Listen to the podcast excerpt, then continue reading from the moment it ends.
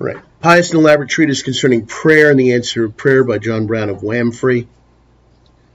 We're up to chapter 16. What it is to ask in Christ's name. Again, John 14, 13, and 14. Whatsoever you shall ask in my name, that will I do, that the Father may be glorified in the Son. If you shall ask anything in my name, I will do it. so uh, we we've talked for the last couple of weeks about the right manner of prayer, and um, we're going to talk specifically now about praying in the name of Christ and, and why. Uh, so we're going to be looking at that in terms of of a, ser- series of of um, reasons and the more the, Brown's point here is that the more you understand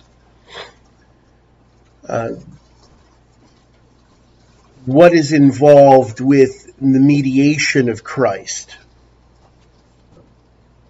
as he really got into, I think, a bit last time, and um,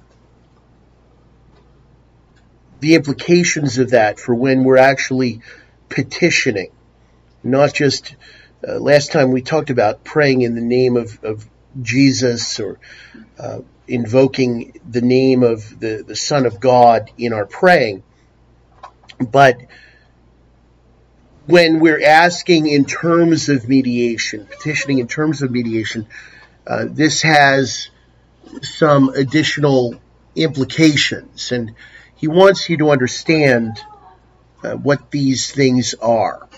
So um, we're going to be getting here at question 322.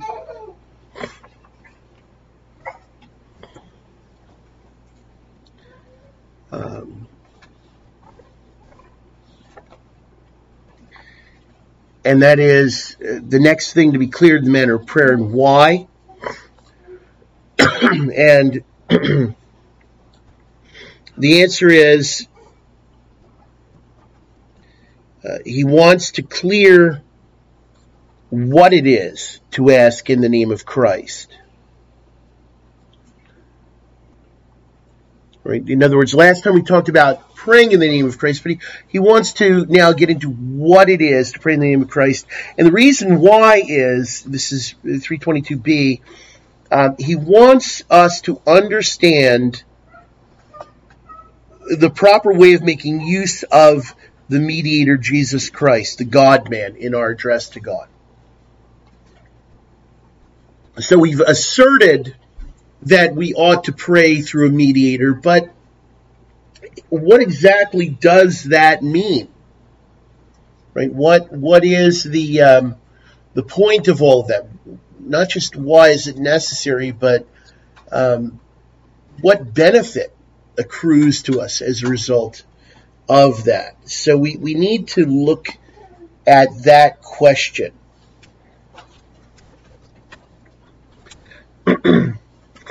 So in order to answer the question, he wants us to take notice of several particular things as prerequisites to understanding the answer. Things that we need to keep in mind uh, if we would appreciate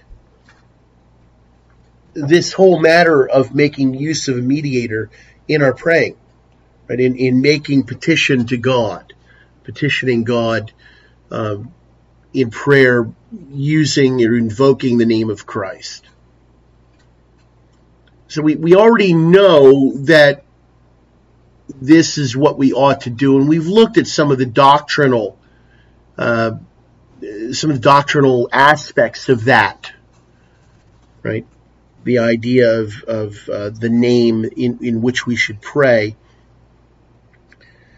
But there are particular things there are particular things that should come to our mind um, as we think about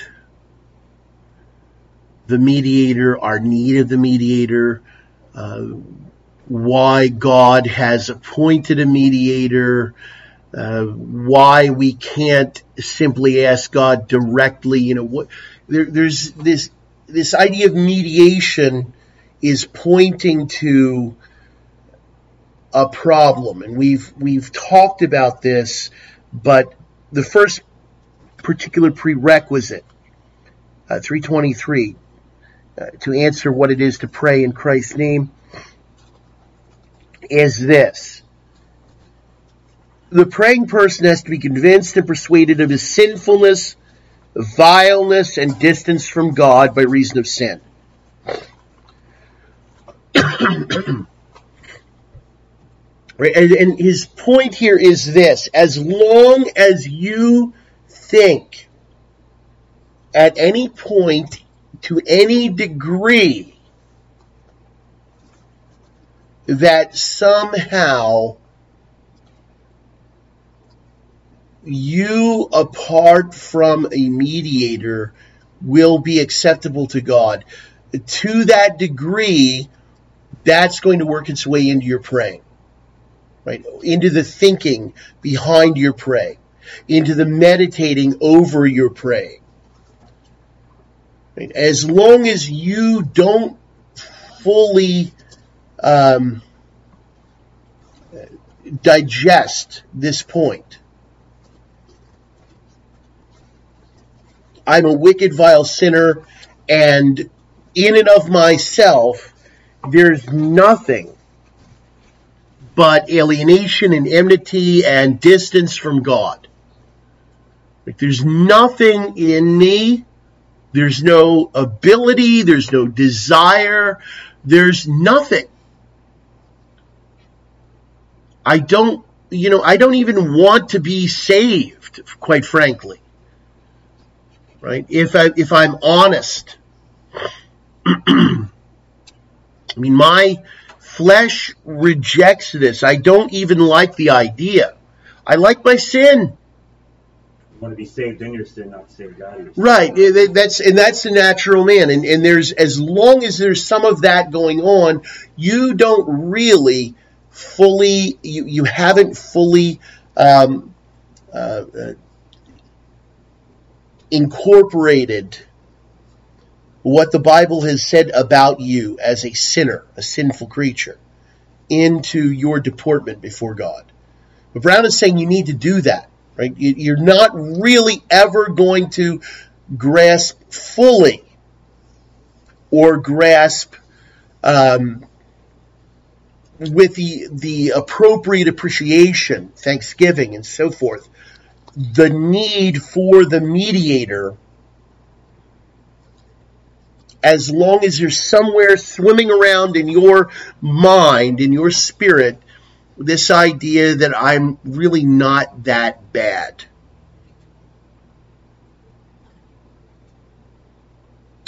You know, there's a lot of times um, people who have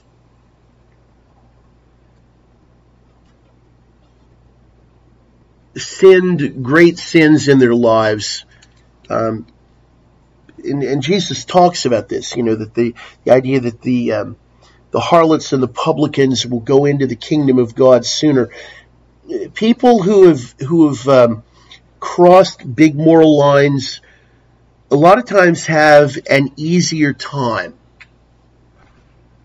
understanding and really appropriating to themselves this kind of thinking, right? This kind of of um, uh, understanding that there is a a vileness, an, an inherent vileness in ourselves. You know, people um, people who've been kept from you know outrageous, egregious, high-handed sin, a lot of times have a much tougher time thinking of themselves as really bad, vile people. Uh, and that's because, again, we tend to relativize. And, and there's a sense in which even people who've crossed the bigger lines, moral lines, um, there's a relativizing going on. And Brown is really saying, you know, you don't you don't need to, you shouldn't relativize your relation to sin. you need to absolutize your your um, uh, sense of, of sinfulness. Right? So whether you have um, broken all of the commandments in the most high-handed manner uh, with, you know, respect to, um, you know, God Himself in the face, as if in the face of God Himself, or it's much more internalized and seemingly moderate. It hasn't, the plague, in other words, hasn't broken out. It's just seething within you. Uh, Brown is saying, look, you need to understand the plague is still in you. And the plague, whether it's in germ or in full manifestation, is still the plague. Still original sin. Still, there's still original sin. There's still the guilt of that. There's still all of the guilt has being owned by you simply uh, by virtue of the fact that you don't um, you don't fully reject, you don't fully uh, uh, find abhorrent the things that God finds abhorrent, nor do you love that which God loves, right? With a, with a perfect love. I mean, if you're really going to assess yourself, you have to ask yourself, do I hate, absolutely hate what God hates with a perfect hatred? Do I love what God loves with a perfect love? If I don't, um, the the moral gulf between myself and my creator is not incremental, it's infinite.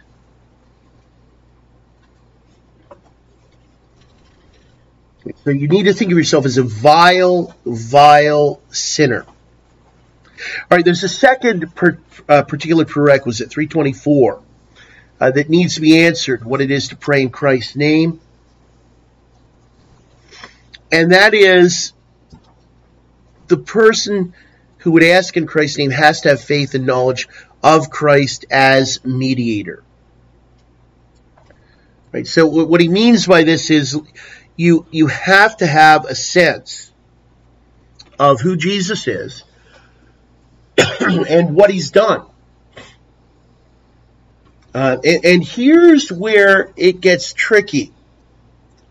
You know, there are a lot of people who think that all that's required is faith in Jesus, right? Like he's the only person with God. That, that, well, no, no, no. That, that's that's not what I'm getting at here. Uh, there, there's this idea that that Jesus, as long as you believe in Jesus and can say I believe in Jesus, that that's going to be enough to carry you through. Uh, but as early as the early church, we began to see this wasn't really as um, straightforward necessarily as it might have sounded at the first. Because there's this underlying question, and, and he's pointing at, at this here. Who is this Jesus, right? Do you know, do you understand that he alone is the appointed one? But we need to know who he is, right? There are false Christs that have gone out into the world. And if there are false Christs, certainly there are false ideas of Christ. And so having a correct understanding of who this Jesus is is necessary to have a sound and solid faith in this Jesus. Right? To know him as mediator uh, means to have some knowledge, to take some knowledge of what it is for him to occupy and to exercise the office of mediator. You know, why is that necessary? What is he doing? So these are all things that, um, and he, he, he says, we talked about a lot of this last time, and we did. Talked about the mediator, that he is both God and man. right? There are two natures, one person. That person is the divine and eternal Son of God. Okay, so our faith is not in a man, but our faith is through the man Christ Jesus in the divine person who is who who lived his life in the nature of man. Okay, so we, we are looking at him in terms of the condescension that God has appointed in the incarnation. But that's not to say, it's not the same thing as to say that our faith is in man. Our faith is not in man, it's in God. All right. 325. There's a third uh, particular prerequisite to answer what it is to pray in Christ's name. And that is, we should know what Christ has done. Um, and I already began to allude to this in order to make peace and open a door of access for him to the Father. Right? What's the ground of our our um, belief?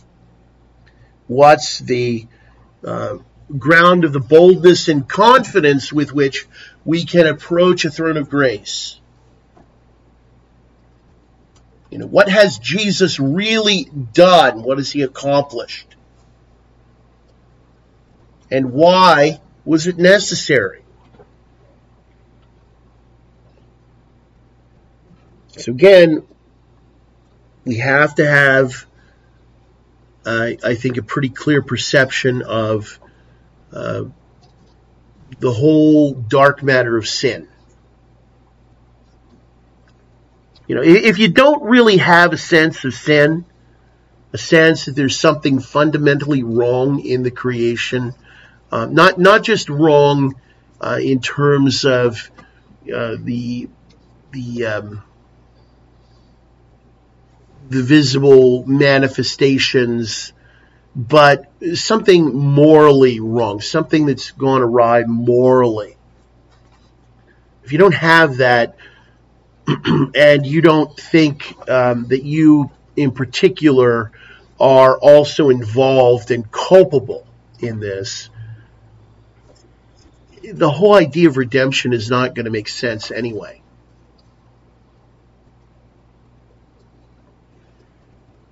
So this is why, you know, in a different context here, uh, but this is why we talk about the law and the work of the law, what the law is doing. The law is is um, there to drive you to Christ. You know, because it, it the, the law does a couple of things. It it points out if you're honest, right? If you actually allow yourself to assess yourself according to the law, that's when you begin to perceive how far your idea of obedience is from what God is really requiring. And when you come to that knowledge, the next thing, the next knowledge you need to take of yourself is uh, that there is both a lack of desire and lack of ability for you to um, enter into that conformity. You don't you don't have any natural desire and, and any any natural ability. At that point, the idea of redemption is, I, I think, much more understandable. All right. So as far as um, the door opening in which faith is going to be exercised, um, if God should grant it, that's really what what people need, and that's exactly why. Uh, you know, we live in a world now where people are constantly saying we, you know, we don't like you being judgmental. Don't don't judge. Right? Don't don't say these things. Um, and and they'll even quote Jesus, right? Judge not, lest you be judged. Um, but the point in the Bible is not that you shouldn't pass moral judgments or even speak moral judgments. Point of the Bible is your judgments ought to be righteous judgments, that they should be conformed to the judgments of Scripture. You know, we're we're to pass those kinds of judgments. Uh, that you know, we, we, we're not to call evil good or good evil. We're not to confuse categories. Uh, nor should we be encouraging others to be confused in that. But the world hates that. They don't, they don't like the work of the law. They don't like to be reminded that because you see, unbelievers are continually trying to sear their consciences. They're continually in a state of trying to evade the um, the force of the law and, and feeling the force of the law. So their consciences are constantly uh, prodding them and, and troubling them, and they they enter into a series of of actions designed to evade. Sometimes it's you know drug or alcohol use. Sometimes it's um, other you know se- sensual sins, right? But what they what they try to do is they try to overwhelm a sense of spiritual guilt with some kind of, of fleshly comfort, carnal comfort. Uh, and they try to replace that and, and, and squeeze that out because it does bother them. You know, they don't like to be alone, most people because being alone or being quiet, you know, they, why do you think people like having televisions running all the time and radios going all the time? There's always something has to be going on. they don't like just sitting there uh, in, a, in a place, in a point where they have to be still and think. Because when you have to be still and think, you start to have to confront uh, yourself and, and where you really stand. They don't like that. And the more you know about the law, the more uh, the more uncomfortable that the, those quiet moments are. All right, the fourth particular uh, prerequisite to answer what it is to pray in Christ's name, 326. And that is, it's necessary a person that would ask in the name of Christ be reconciled to God through him. That he's actually made use of him as mediator. And, and the reason is we have to understand, and, and we should if we understand the depth of our depravity. We will not, apart from making use of Christ as mediator, be accepted or acceptable before God we cannot and will not be accepted by God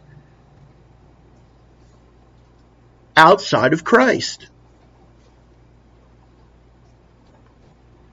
We have nothing to offer uh, that will be acceptable. You know, what's ex- expected of us outside of Christ is a total and complete, uh, a perfect, I should say, um, uh, keeping of the law. and that that keeping of the law has to begin um, with being born in a state of innocence. Well, that's something we can't do because we're all conceived in sin and born uh, unto iniquity. Right? We're uh, this is the problem of original sin. And so we have to make use of him. It's not enough to know about Christ and what he's done. You know, there are people who who have a theoretical knowledge of Christianity. Uh, sometimes some of these people actually are quite capable of telling you what uh, you know what Christianity really uh, believes, what it teaches, but they themselves don't actually believe it, and they certainly uh, wouldn't teach it other than maybe as a college or, or some other type of course. So there's a difference, and he's he's hinting at this now. There's a difference between knowing the truth and believing it. and believing the truth. Yeah, and it's By faith we make well the de- the devils the devils know, right? Uh, they have they they have that kind of knowledge, and they have a certain uh, belief that this knowledge is true. But what they don't have is a belief that can appropriate that knowledge to themselves in a positive way. That's what Christ is. He is uh, belief in Him, trust in Him is the the point at which we are able to appropriate what what we otherwise would simply know theoretically. Okay, so to know to know that I have an inheritance, um, that's one thing. But to tap into that inheritance so that I can use it is something else altogether. God be merciful to me, a sinner. All right, fifth, uh, 327. What's the fifth particular prerequisite to answer what it is to pray in Christ's name? And that is that the praying person should pray for nothing that's not agreeable to the mind of Christ, for which he has not warrant and allowance. and he brings up the idea of uh, taking Christ's name in vain. When we pray for things contrary to the known will of God, when we pray for things uh, that seem to have um, seem to have a mark of, of the divine disapprobation. We're wandering into very dangerous territory. Right? We we need to um, one reason we need to search the scriptures is to make sure that we're praying according to the precepts and the promises and the the um, the general rules of the Word of God. Right. So the more we we search the scriptures and and find uh, find ourselves able to maintain that track, that path, uh, the less likely it's going to be that we're going to be praying for something not agreeable to the mind of Christ. And after all, uh, you know, the Bible is the expression of the mind of Christ. It's a revelation of the mind of Christ. All right, 328. What's the sixth particular prerequisite to answer what it is to bring Christ's name? And then also we want to consider here what does it mean that we should take this way in faith?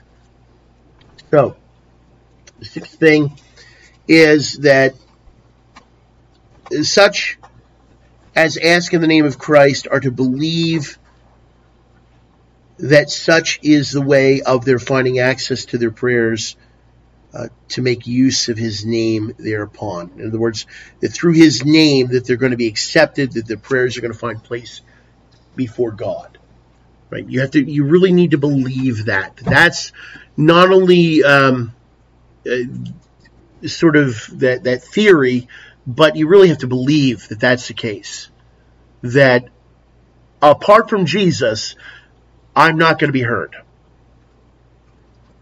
So if you're if you're praying and you don't really believe that, um, Brown is suggesting, I think, here that you're not really praying aright.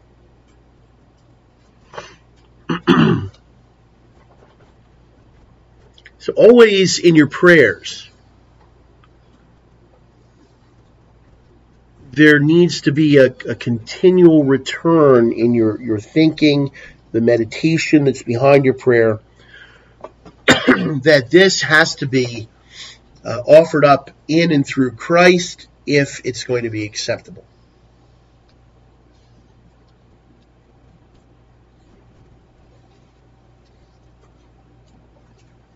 And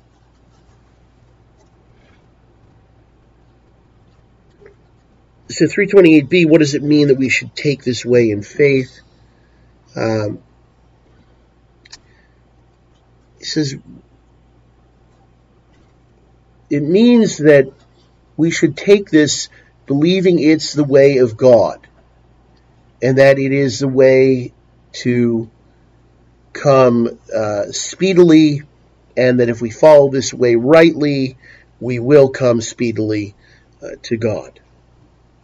And, and he refers back reflexively at this point to that verse at the beginning of the book, which has really been the, the theme, right? If ye shall ask, uh, whatsoever you shall ask the Father in my name, I will do it. so, you know, he's laying out parameters, but he's also telling you that the way to to answered prayer, the way to avoid vain praying, is to keep yourself within these prerequisites, right? You need to pray in faith. It's not enough that you're simply um, you, you, you simply have that theoretical knowledge that Jesus is a mediator. You really, really need to believe that unless you pray in and through Him, there's no hope of, of actually um, gaining your petitions.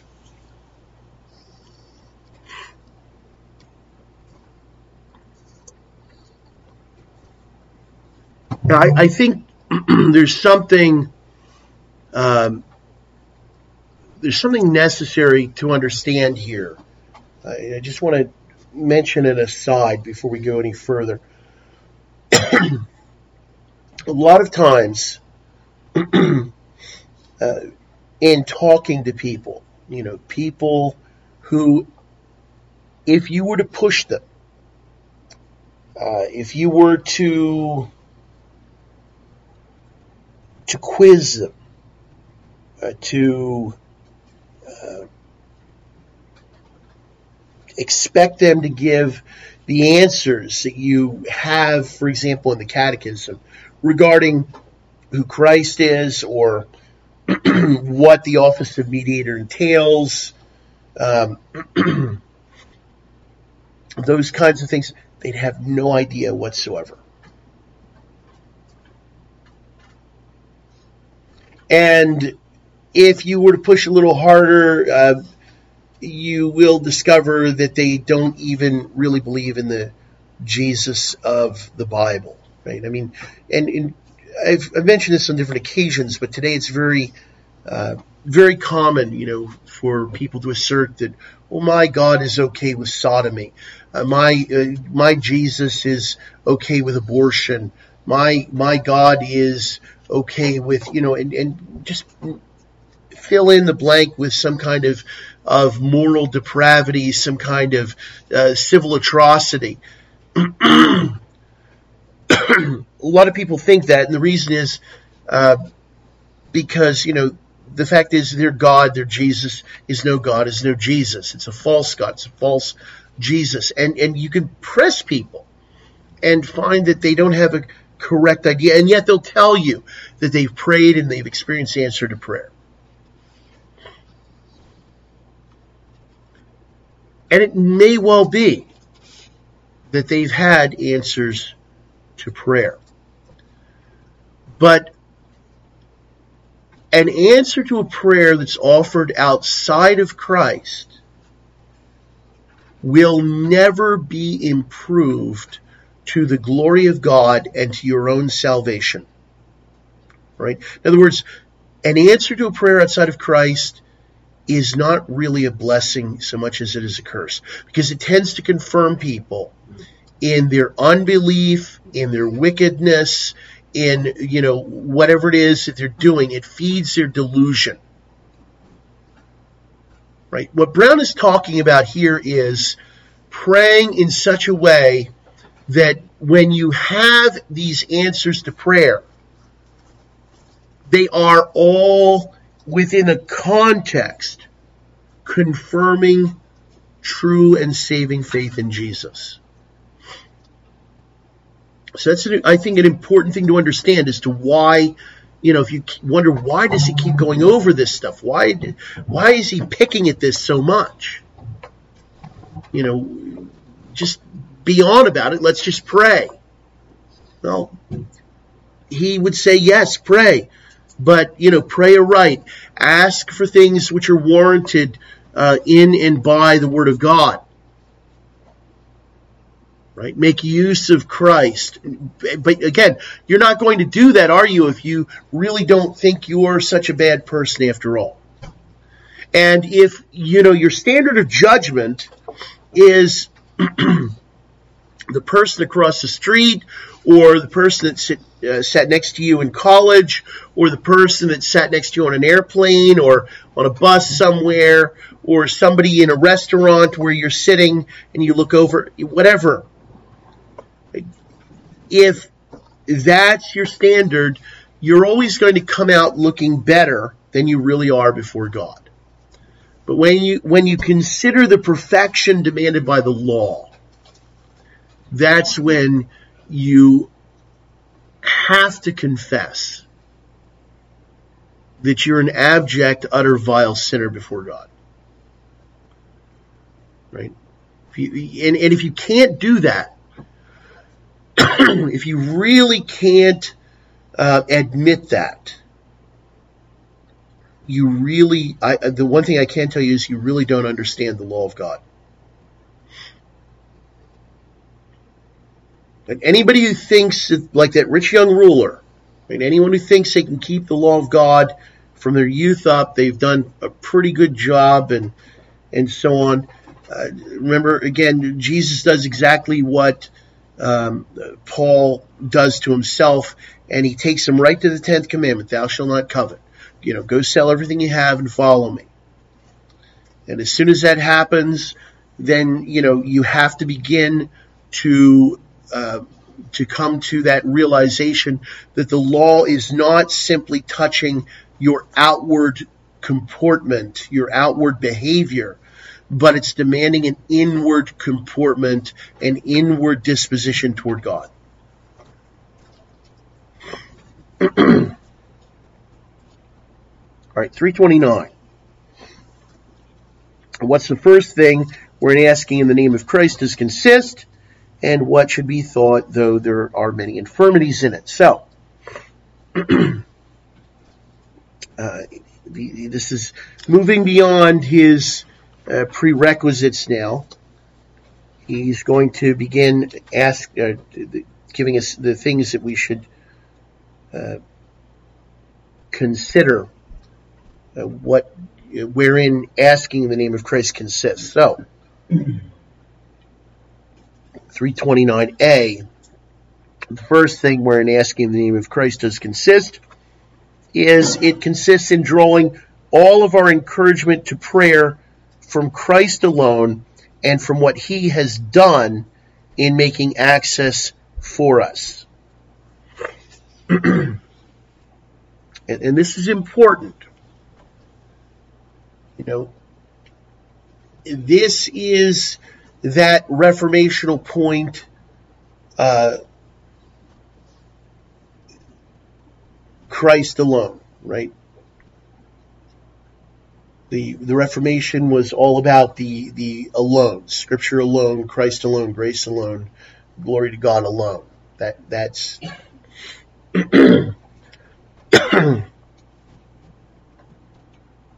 that's what um, is in view. So uh, this praying, asking in the name of Christ, has to be.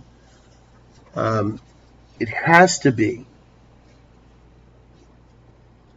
based upon and take encouragement from Christ alone, not anything in ourselves, right? Not anything in our uh, circumstance, not anything in our uh, connections, right? But all of it is in Christ alone. Know, we're not looking for or expecting anything in our praying. In other words, we're not we're not taking any encouragement from anything other than Jesus. Because if we are, then we're trying to mix something of our own works, our own um, our own merit as the ground for gaining an answer to that prayer.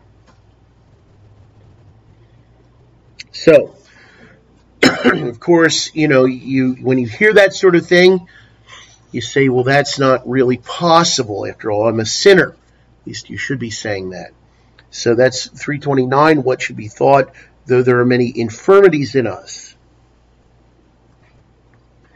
um, and he says what we need to do is oppose those um, infirmities by considering Christ's office, Christ's work, uh, that he's become man, taking on us, uh, taking on himself our nature, and coming in the likeness of sinful flesh, to the point that he actually can be touched with the feeling of our infirmities. In other words,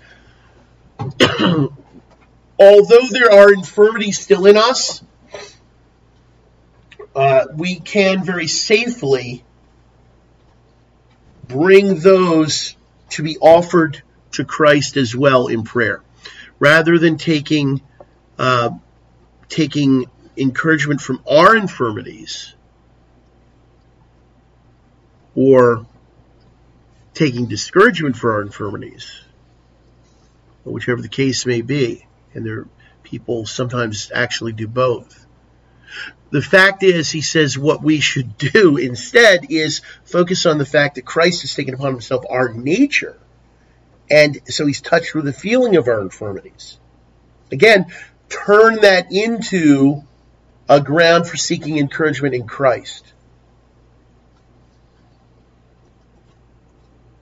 So let, let those infirmities drive you out of yourself and further into uh, taking encouragement from Christ. So he, he knows, uh, he's experienced our infirmities. He, he was even tempted to sin. You know, he wasn't, there's no sin in him and and so the temptation had no hook in him, but in all aspects of, of the human experience um, and, and all the aspects of our human experience which embrace expressions are in, of our infirmity. In all aspects that are sinless, he has taken a complete knowledge by entering into our nature.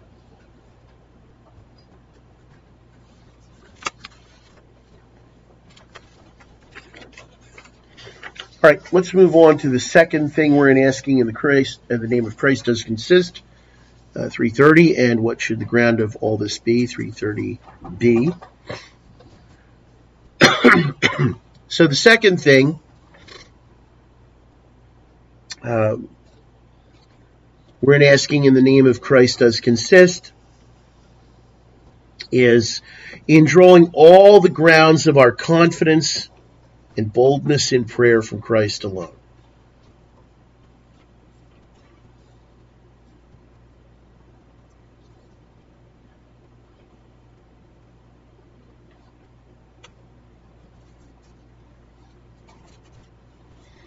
Again, what is he trying to do? He's trying to uh, drive you out of yourself. You might say, well, this seems to be somewhat redundant, and uh, perhaps there is some overlap in what he's saying here. but the point, I think, to us is um, this is this is a problem, a sin,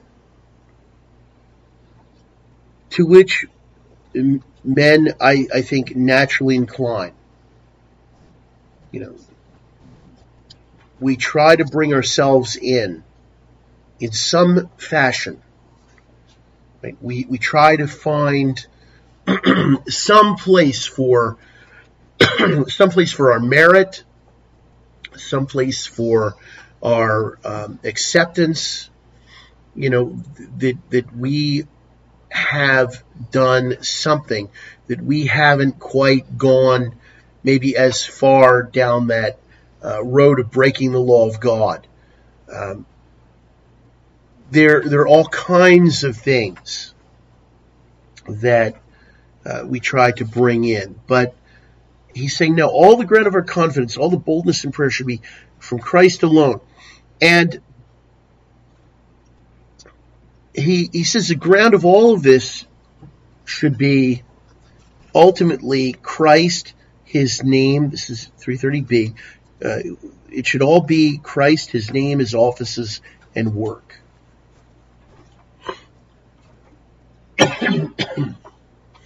so, you know, if you wonder why did the church spend so much time uh, in the early church debating and and um, fighting over who Jesus is, uh, because we we need to know who he is, what his name means, what what his office is entailed, right? What his work is accomplished.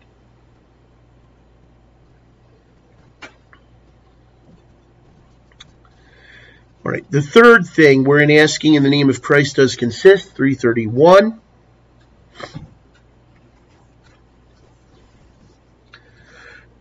the third thing is drawing of all of the hope of our being accepted of God in this piece of service, prayer. Uh, we should draw all of our hope in being accepted in prayer only from Christ.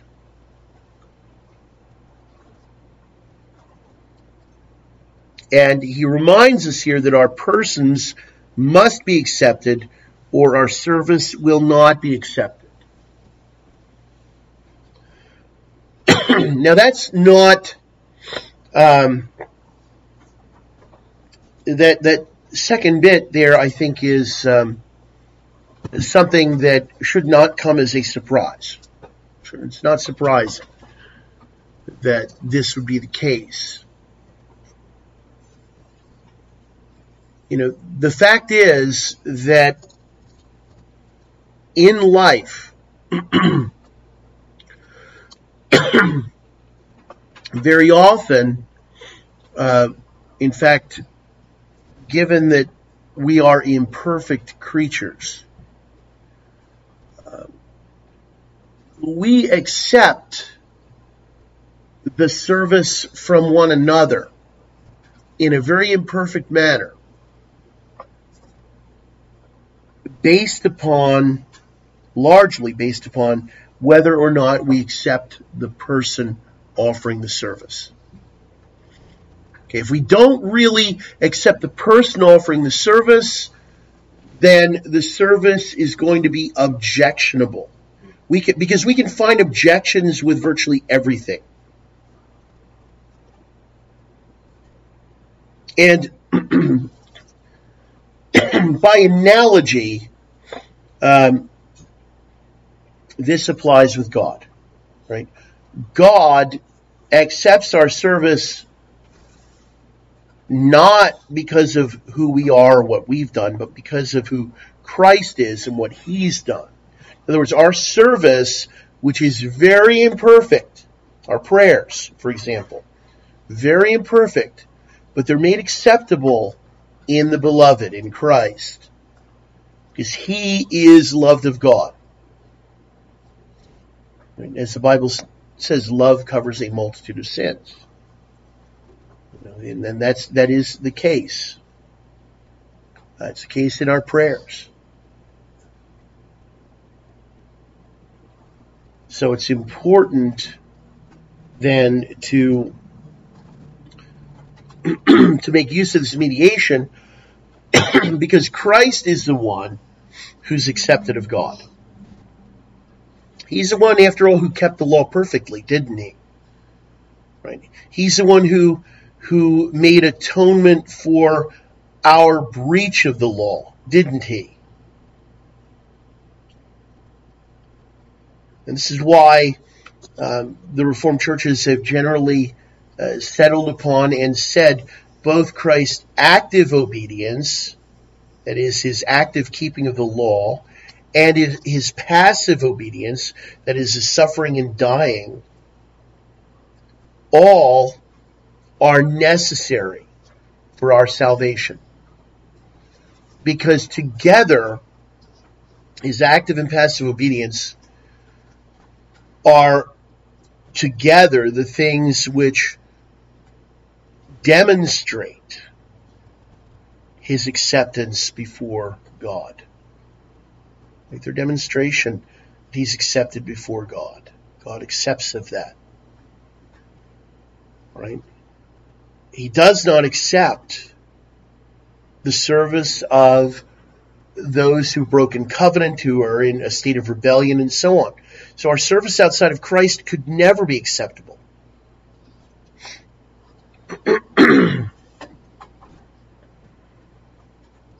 so I think that that, that third uh, the third thing is an imp- a very important point, and Brown doesn't get into that a lot, but um, I think that's an extremely important point that he's making there. Right, fourth, the fourth thing we're in asking in the name of Christ is confessed. He says it consists in going about the duty of prayer in Christ and in His strength, not in our own. and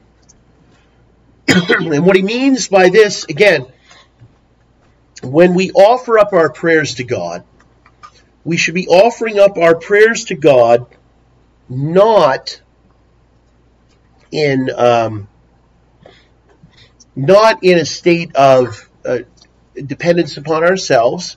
He's already said that. Okay, not from uh, our own and anything that is our own strength. in fact, going back to the very first prerequisite, if you understand your vileness, your your um, your sinfulness before God, then there is nothing in you that's actually strong before God, right? You're you are not in any sense a definition of strength. You are a definition of weakness. So there is nothing there. Instead, what he's saying is we need to draw our petitions in him and by his spirit in us. In other words, we should be uh, we should be courting the motions of the spirit in us. When we when we pray and there's a certain deadness in our praying, it's because the Spirit of God is not moving in us. Where there's nothing going on. You know, the prayers, those kinds of prayers are usually prayers really from the lips out. But when you're actually engaged, what he's he's telling you to do is um, to draw your petitions by the Spirit which is working in you.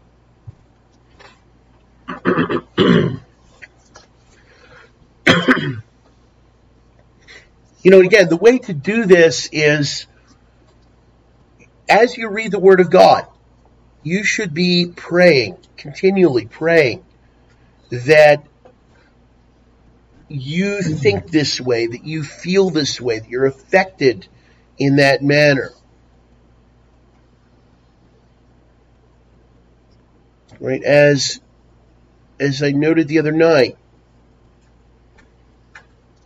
while affections are a problem when they get ahead of your knowledge, your faith, uh, affections that are according to knowledge and in faith are actually uh, they actually strengthen that knowledge and faith right? They're they actually are a help.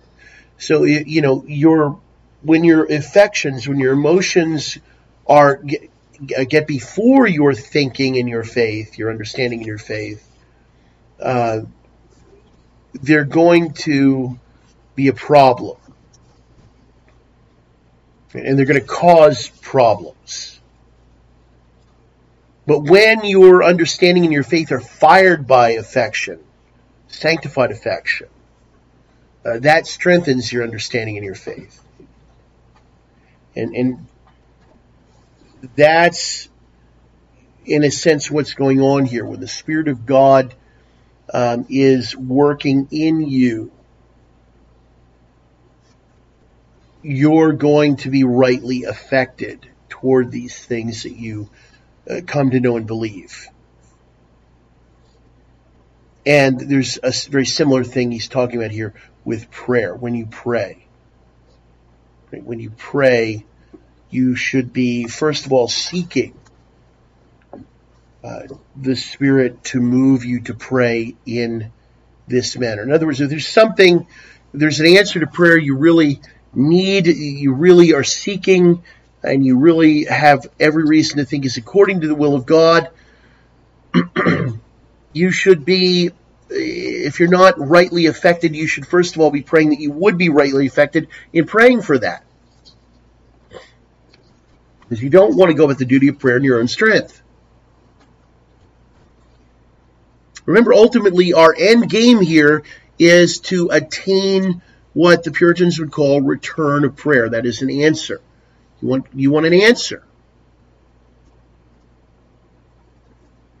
Because answered prayers are one of the best, uh, one of the best um, uh, signs to confirm you continually in the faith.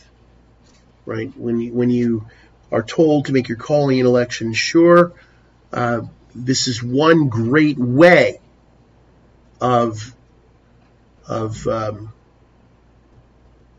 doing that. Because prayer has a, a way of of joining the objective and the subjective in such a manner that the subjective uh, takes on an objective aspect. So you can you can meditate upon that when you when a prayer is answered, you can you can continue, and you'll see the people in the Bible do this. They look back to God's answers of prayer, and they give thanks for that. They reflect upon it. They they remember it, and they use that as a ground for praying in the future too, for praying for things. Uh, because if they have evidence that God has been gracious to them, uh, that evidence is strengthening them to uh, to be confident that God is in fact their God. And if he's once been gracious, uh, that he is graciously disposed toward them. All right, 333. What's the fifth thing wherein asking in the name of Christ does consist? And 333b, uh, what should we expect?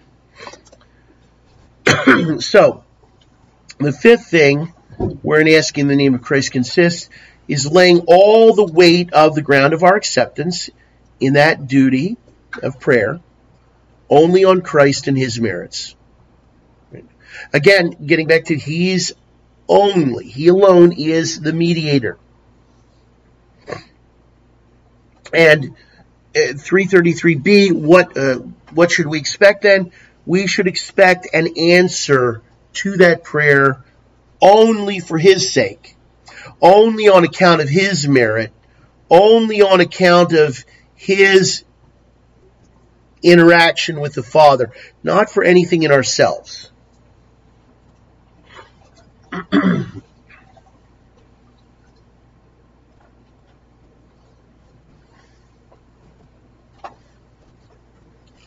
right, so this this expectation um,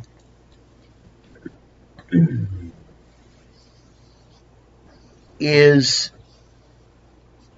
is not in any way to be grounded in ourselves any more than the exercise of prayer itself, right? So the, the expectation of the answer to the prayer is outside of ourselves as well. All right, the sixth thing, 334. What's the sixth thing wherein asking in the name of Christ does consist? He says it consists in being quieted in our minds uh, concerning the event when we've thus laid the stress of all on Christ and put our supplications in his hand. In other words,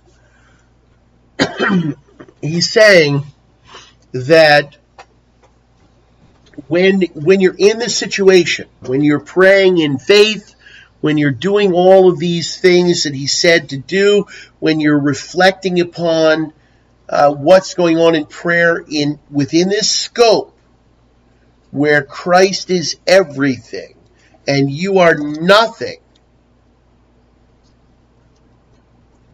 What he's saying essentially is this. You can bring your petition before God and set it down and walk away and you don't have to worry about it. Right? And that's uh, he, he, points here to 1 John 5, 13 and 14. This is a confidence we have in him that if we ask anything according to his will, he hears us.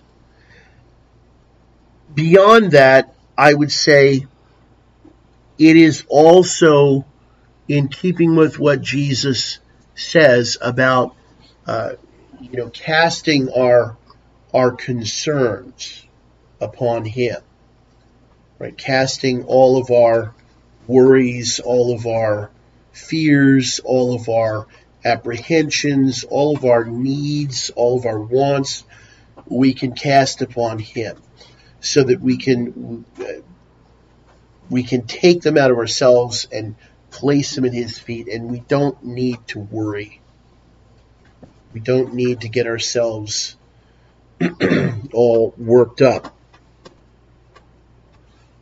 The stress of all that is being um, contemplated in the prayer is given over to God.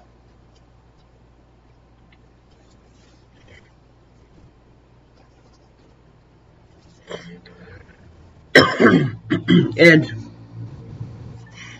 um, you know, his use of the word stress here is not simply, we, we tend to think of stress pure, almost purely, I think, in a negative fashion, but he's not using the word in that way. He's really uh, using it in, in a positive and as well as negative sense. Uh, it, it's just an encompassing. But, you know, all of our uh, all of those negative feelings, perhaps, as well as all the positive feelings. So don't don't just think it's it's the one, but the other as well. Right? They're all being set aside. And the reason I think this is important is again going back to what I said earlier. Um, when your emotions get ahead of your understanding your faith, uh, they're a problem. And confidence in prayer is one way that you can, in fact, um, in a sense, dissociate um, emotion in the first instance, right? So that it, you're you're going to uh, force those emotions, those uh, whether whether they're positive or negative uh, feelings, affections, you're going to force them under the um, the consideration of faith. They're not going to be able to lead everything about, but they're going to be made subservient the way they ought to be.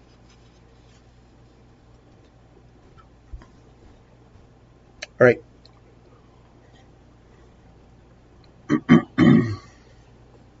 We're now to the uh, last part of this chapter where he wants to uh, give us a series of counsels uh, that will help us address ourselves rightly to God in making proper use of Christ. So, uh, 335, in order to address ourselves rightly to God, making proper use of Christ, what should we do? And you will notice we have 10 uh, points that are set out here. So the first thing that we should do is he says we should remember and carry constantly on us an impression of what we are by nature.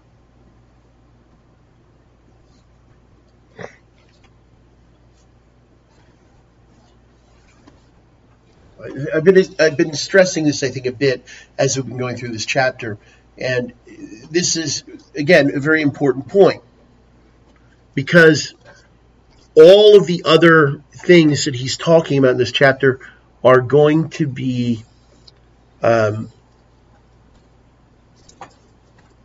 virtually meaningless, I think, if you are not convinced of what you are by nature.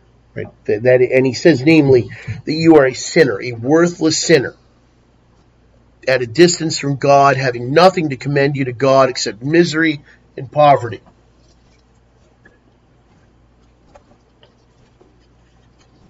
As long as you think you have something to bring uh, you're simply not going to go about all of this in the right manner.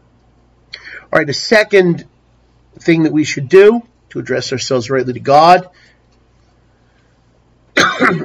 and making proper use of Christ is uh, we we need to be clear that it's Christ's work in office to bring sinners into the Father, uh, the Father, and to make their persons accepted, and ultimately to present their petitions.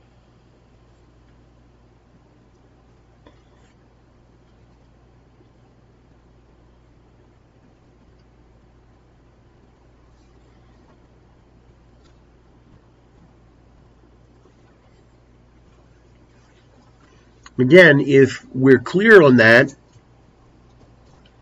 we're going to be very, uh, very much averse to trying to bring in anything of ourselves, of our own doing, of our own devising, of our own imagination, etc.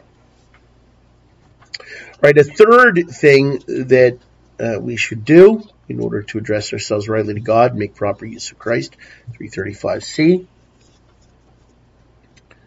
uh, is be clear that Jesus Christ has a great delight and complacency uh, in this, being man and having the true and kindly affections of a man.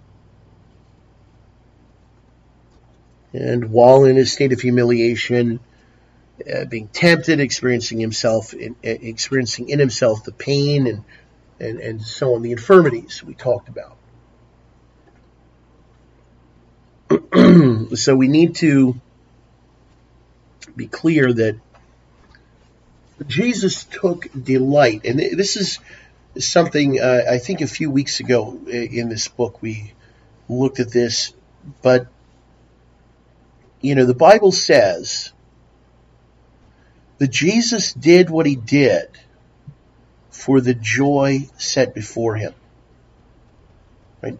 That he, and, and when it says that, it, it's talking about his incarnation, his humiliation, uh, being made subject to the law, his passion, his death, all of that he undertook for the joy set before him.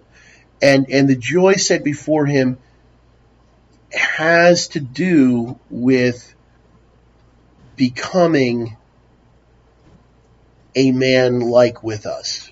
Right? He took great pleasure in this. He takes great pleasure in assuming our nature.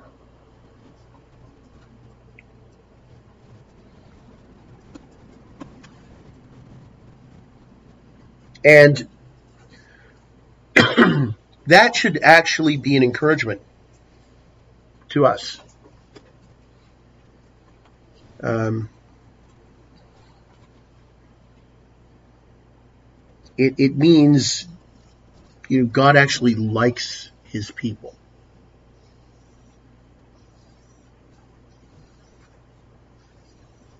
All right, the fourth thing that we should do in order to address ourselves rightly to God, make proper make proper use of Christ. Uh, D, 335D, is we should know that the Father, having appointed him to this work to be high priest and intercessor, uh, will certainly be pleased with him in the discharge of these offices.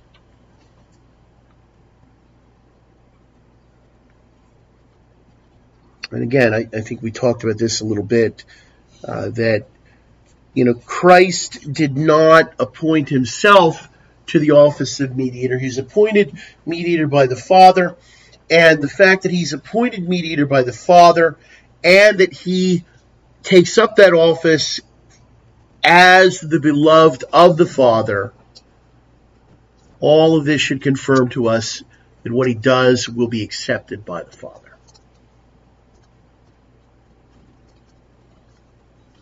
And in terms of prayer, that means that all of the petitions which he presents will be heard in due time.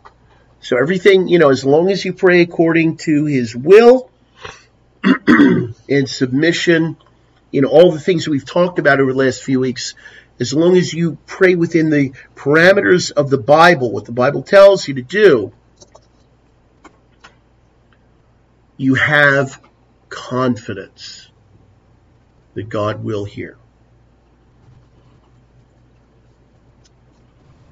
That's why, again, going back to that verse he quotes from 1 John 5, uh, this is the confidence we have in him. If we ask anything according to his will, he hears us.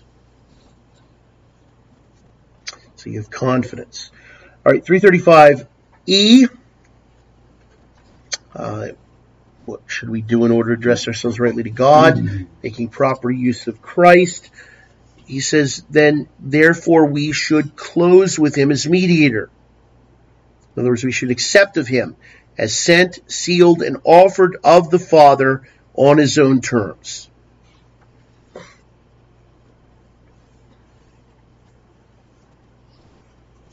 other words, if all of this is true, then we need to make use of him. That's the point. So, uh, maintaining uh, knowledge that Christ is the Savior at arm's length is not going to help you. Uh, but you need to put your trust in Him and accept of Him as your Savior.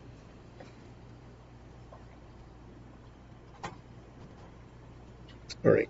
335F, the sixth thing that we should do in order to address ourselves rightly to God and make proper use of Christ is that we should eye Him as tenderhearted, a tenderhearted, compassionate, sympathizing high priest, touched with the feeling of our infirmities. now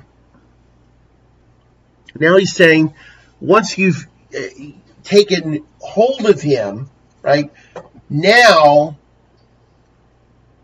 he's saying, knowing that he's touched with our infirmities, that should actually uh, excite our affections toward Him. We should be rightly affected toward Him.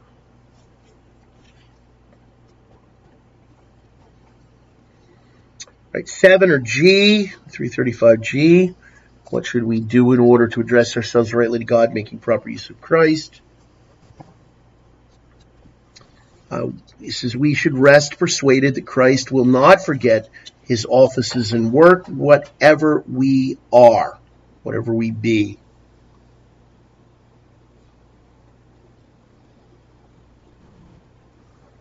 so he's what whatever um, however it goes with us he is there, as he says, uh, he is. Um, he will cheerfully make you make us welcome, uh, waiting to receive our prayers to put into a censer, and to be employed by us in these his offices. In other words, he's he's not forgetting his offices. He's eager, as it were, to fulfill his offices toward all who put their trust in him.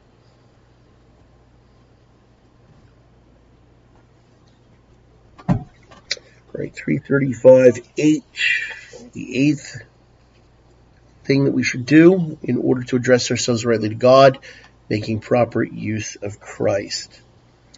He says we should have confidence and hope through Him, despite what appears from within or from without to discourage us or to make us faint.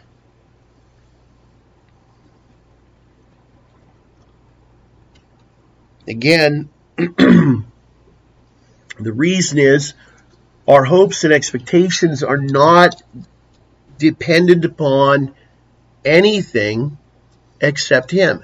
And He is absolutely reliable. All right, 335I or 9. What we should do is we should wholly then acquiesce in His merits and rest upon his merits, expecting what we desire and seek only on his account. And he says that if you really grasp that, that should um, that should make us uh, confident that we're going to receive a good answer when we pray.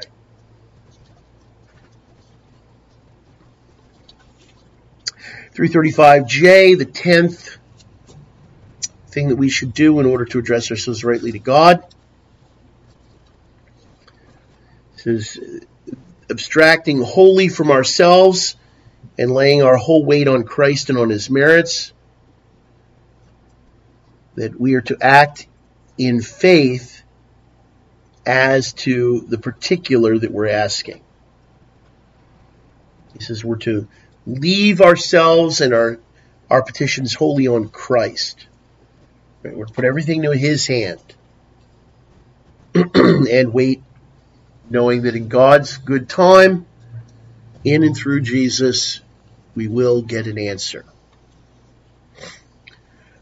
All right, so the last point then in this chapter, um, 336, what does all of this demonstrate to us?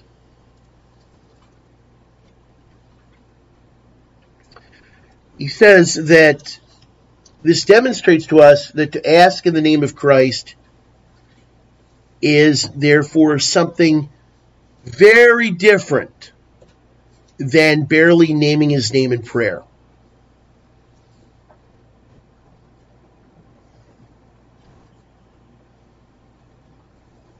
And he gives an example of, you know, the kinds of things people say, uh, like, grant us, Lord, this, or that for Christ's sake. He just says that um, when you're not really uh, asking in the name of Christ, that's just a bare mention. And that's not what this uh, this really entails. He's not saying, by the way, don't, you know, say in Jesus' name or anything like that. That's not his point. But his point is that in all of our praying, we should be joining to our petition uh, these kinds of things so that we're actually making use of Christ in our praying.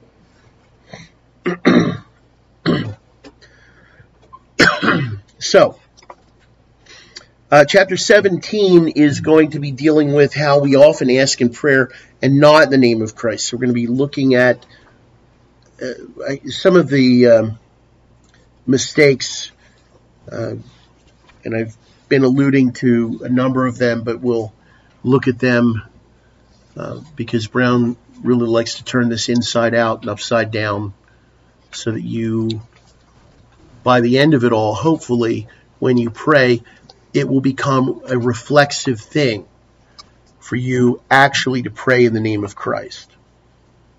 Next time, we'll look at what it is not to pray in the name of Christ.